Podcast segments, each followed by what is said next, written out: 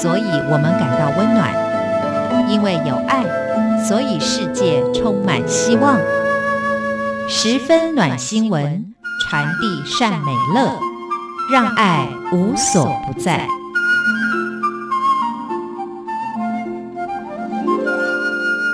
亲爱的朋友，你好，我是刘冠佑，欢迎收听十分暖新闻。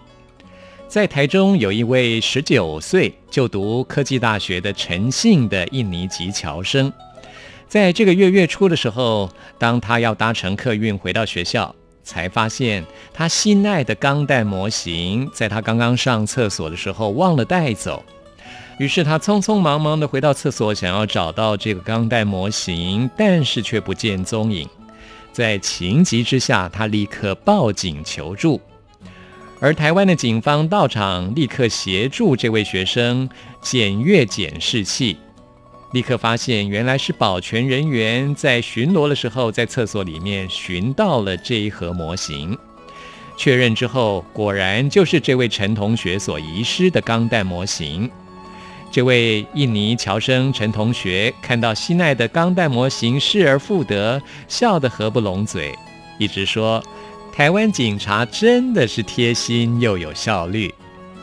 台中市政府警察局第三分局东区分驻所的两位警员赖维国先生跟张清玉先生，是在这个月月初晚上执行巡逻勤务的时候，接获民众报案。说在台中转运站遗失了物品，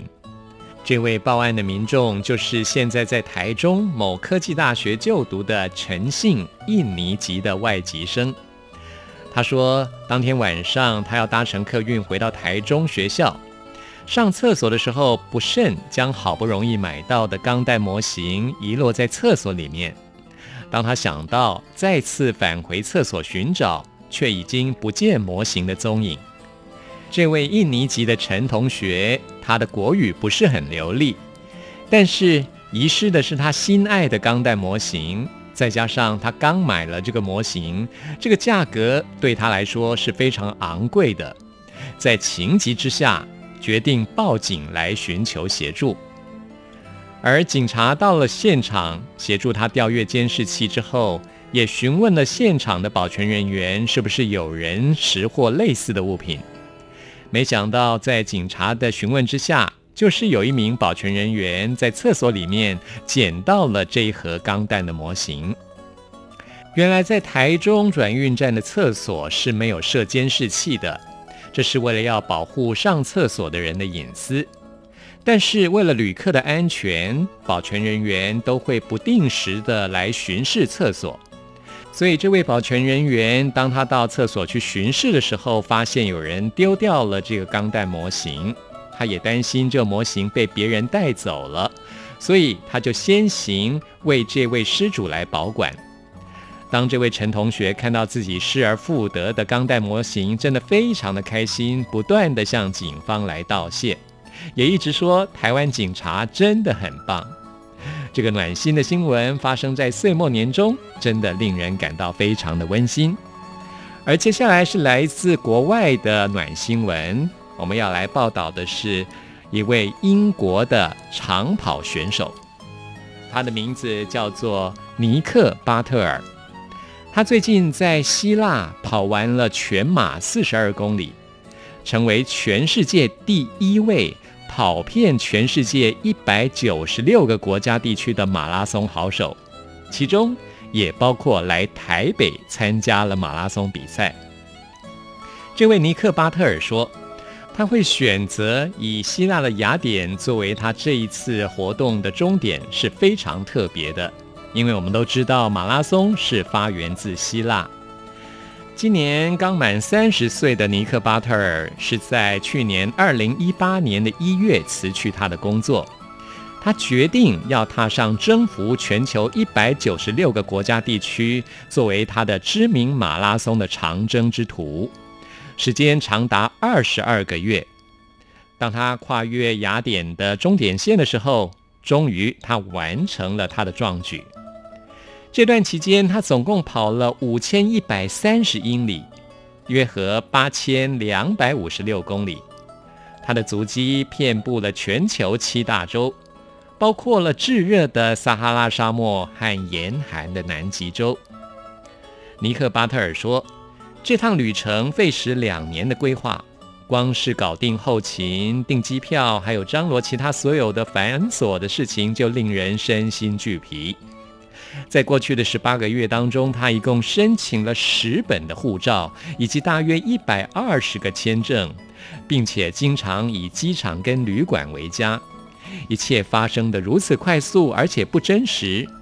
一晃眼，他终于也完成了这次的壮举了。在这段艰辛的旅程当中，他穿越了酷热跟寒冷，以及政治不稳定的国家跟地区。尼克·巴特尔说，他曾经遇到两次的抢劫，并且在非洲的尼日共和国遭到了枪击。也曾经在叙利亚跨越战场，甚至被关到牢房里，还在突尼斯遭到了野狗的攻击。但是他还是有非常多美好的回忆，例如在台湾，他的印象就非常的好。尼克·巴特尔把他这一次的马拉松的壮举记录在 Instagram 上面，在社群媒体 Instagram 上面可以查到他所有的记录，包括他这六百七十五天的壮举。其中，在他的旅程的第四百四十八天，就是在台湾的台北。当时巴特尔来台北参加台北马拉松，并且就住在我们中央电台旁边的圆山饭店。而他的旅程的第四百四十九天，则是选择继续待在台湾来休息一天。当时为他留下了非常好的印象。尼克·巴特尔在他累计超过八千公里的超级马拉松的旅程，并不是为了他自己，因为他是受到了他的一个好朋友的启发。这位好朋友也是一位马拉松好手，他的名字叫做 Kevin Weber，凯文·韦伯。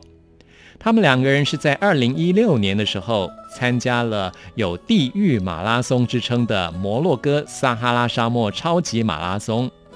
当时他们见面的时候，立刻成为好朋友。不过，韦伯却告诉他，他已经得到了前列腺癌的末期，只剩下两年的寿命。当尼克·巴特尔得知这个消息的时候，他简直不敢相信，这个眼前看起来如此幸福、充满生机的人，却告诉他他得到了癌症的末期。